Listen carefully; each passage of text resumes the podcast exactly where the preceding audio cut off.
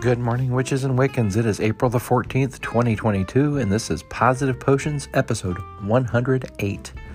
Happy Runes and Sigils Thursday. Today's forecast calls for rain early, then cloudy with afternoon showers, high near 70, falling to near 50.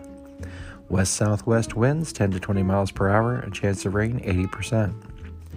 Tonight, a few clouds, low near 42, winds southwest 5 to 10 miles per hour. Sunrise 6:24 a.m., sunset 7:46 p.m., moonrise 5:27 p.m. and moonset 5:43 a.m.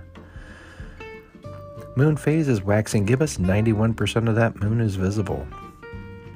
Today's rune is Laguz, meaning lake.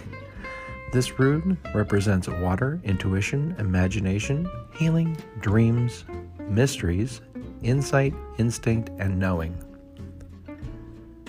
Today's quote comes from Lisa Chamberlain in her, in her book Wicca Moon Magic.